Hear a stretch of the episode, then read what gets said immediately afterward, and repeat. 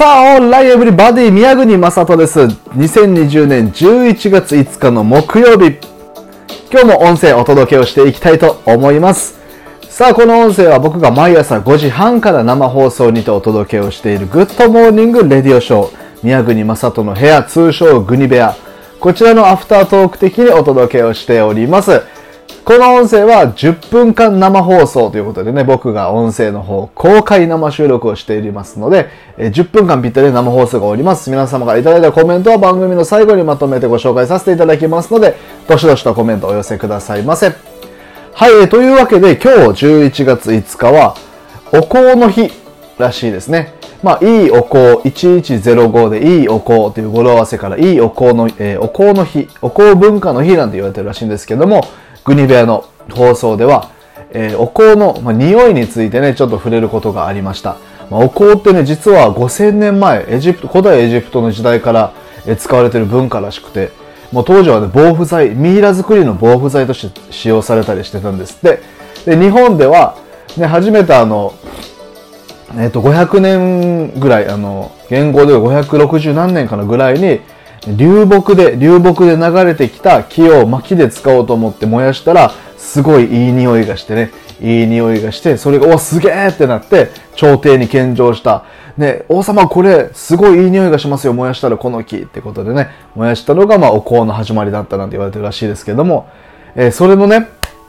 匂いについてちょっと話してみようと思って、今日はね、一つ僕のあの印象深い匂いの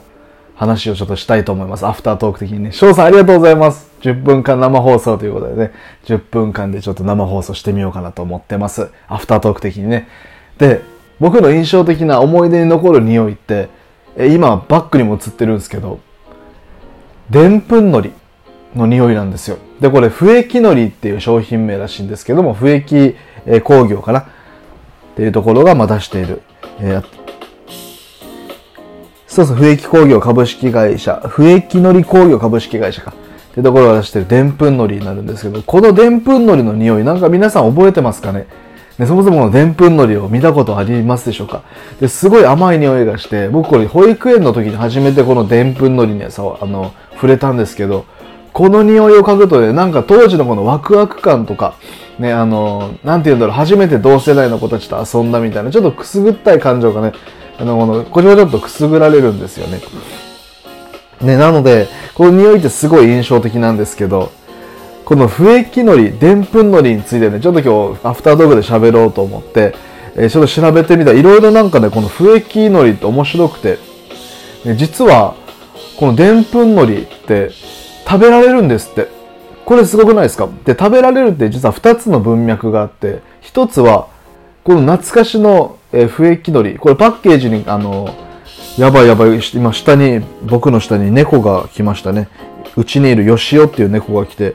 マイクとかを倒さないか心配ですけどね。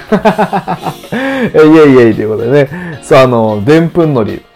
このパッ、あの、黄色い、赤い帽子をかぶった黄色い動物っていうのかな。これって実はひよこらしいんですね。まあ、ひよこ。で、この印象的なパッケージですけど、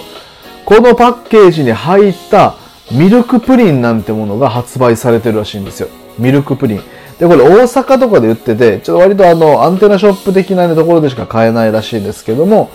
ね、中にね、すごく甘くて、もう見た目まんま、でんぷんのりな練乳ミルクプリンってやつが発売され、販売されてるんですって。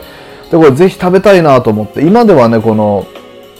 大阪でも JR 大阪駅の構内とか、新大阪駅内にある駅マルシェとか、東急ハンズ三宮店かな？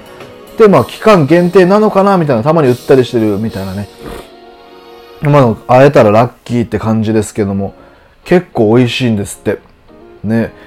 気になるプリンの味、口コミとして甘すぎる、激甘、海苔食べてる気分とちょっと厳しめの意見から、意外に美味しかった、ムースっぽい、とろける食感。っていうね、なんていう声もあるらしいです。で、しかもまた面白いのが、帽子の蓋を取って真上からプリンのスクスプーンですくうと、まるでフエキ君の脳みそを食べているようで気が引けるとかね。これしかもスプーンもね、きっと海苔のスプーンがついてるんですよね。でんぷん海苔についてる。ちなみにこの黄色いひよこ、フエキ君っていうらしいんですよ。で、まあその話はまた後ほどするとして、で、食べられるっていうと、そもそも、実は食べられるんですって、このでんぷんのり。で、このでんぷんのりの実は商品名って不液のりって言うんですけれども、不液のりって不液のり工業株式会社が出しているでんぷんのり、不液のりっていうらしいんですね。で、これでトウモロコシ由来のでんぷん100%でできてて、小幼稚園や小学生など集団で隅々まで目が届きにくい場所でも小さなお子さんが安心して使えるように設計されてるんですって。トウモロコシでんぷん100%、ホルマリンなどの有害物質は一切不使用。まあ、なので、実際にこれ食用海苔ってわけじゃないですけども、食べられる。食べても問題ないですよってことで食べられるんですって。へえと思って、これすごいなと思ってね。ね。この子供に優しい海苔でありながらも強い粘着性や伸びの良さ、安定した質感など大人でも満足できるクオリティを維持しているのはね、不液海苔ならではのこだわりです。っていうね。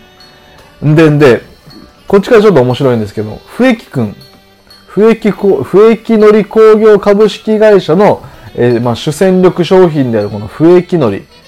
不液って何だろうなって思いません？これ実はカタカナで不液くんなんですけど、発売元の不液工業株式会社には漢字があって、えっと、不、えっと、なんて言うんだろう、不思議の不に、液が貿易の液で不液っていう漢字を書くんですって。この不益ってどういう意味かっていうと、日本語でいつまでも変わらないっていう意味なんですって。で、これあの、中国の小、性善説じゃない、性悪質、性悪説、小悪説ですね。えに人間はもともと本来であれば悪い性質を持ってるよっていう説を説いた、純子さんっていう方の、あの、言葉から来てるんです、言葉から、えー、来てるらしいんですけどもね。えー、千個不益っていう永遠に変わらないっていう、まあ、あの、ことを意味するみたいな。そうそう、もう、そこでずっと変わらないクオリティ、ずっと変わらない安心感っていうのを求めて不益のりなんてこう名付けられたらしいですね。えーと、うん、合ってるように、そうそうそうそう、すごいですよね。いつまでも腐らずに普遍の品質を誇るという意味を込めています。それで不液のり、いつまでも変わらない。で、なのでその不液のりの何の恥じね、恥じない、恥じないね、腐らないんですって。不液のりって。でんぷんのりをこの、すごいよね。明治時代に開発されたらしいですけども、日本では類を、例を見ないね、腐らない海苔だったらしいですよ。これすごいなと思って。ねえ、まあ今日はちょっと10分間生放送ということで、お香とはまた違ったね、匂いの頃から発生したでんぷん海苔についてちょっと喋ってみたんですけども、ちょっと懐かしさを感じた人、こんな海苔見たことない方もね、いらっしゃると思います。ただこの海苔、不液海苔っていうでんぷん海苔には、ものすごいエピソードが、いろんなね、楽しいエピソードが込められていました。企業のね、この熱い思いが、変わらずに腐らない海苔を作るって思いがね、込められていたみたいですよ。ちなみに、ちなみになんですけども、不液工業、不液のり工業株式会社、実はね、日本で、日本で初めてチューインガムを開発した会社でもあるらしいです。ただ、全然売れなかったらしいです。半年、半年世に出すのが早かったななんて言われてるらしいですよ。いろいろ企業のね、あの歴史を調べてみるのもまた面白いですね。というわけで、えー、9分ですか、今ちょうど9分なので、えー、翔さん、追加配信イェイイェイってコメントいただきました。ありがとうございます。ね、そう、あの、最近僕収録もね、もうそのままライブ配信をしてしまおうということで収録放送にしてるんですよね。え生収録か。えー、そしてライオンさん、シオンくん、聞いてくれてありがとうございます。そして、さやかさん、ご視聴開始ありがとうございます。どうもどうも宮国正人と申します。えー、最近はこう本当に収録をして音声アップロードするよりも、もうそのままライブ配信をしてそれを収録放送として残そうっていうね、ラジオのライブ感みたいなものをちょっと大切にしようと思って、えー、こういう行いをしてみます、しています。はい、よかったら引き続き宮国正人のラジオチャンネルグニベアお楽しみくださいませ。というわけで、はい、この辺りでこの音声は終わりとさせていただきます。最後まで聞いてくれてありがとうございました。ぜひまた次回の音声でお会いしましょう。はい、それでは皆様、良い一日をお過ごしくださいませ。今日はちょっとね、平年並み暖かくなるらしいですけども、朝晩は冷えると思うので体調気をつけてくださいね。それではそれでは皆さん、グッデイいってらっしゃい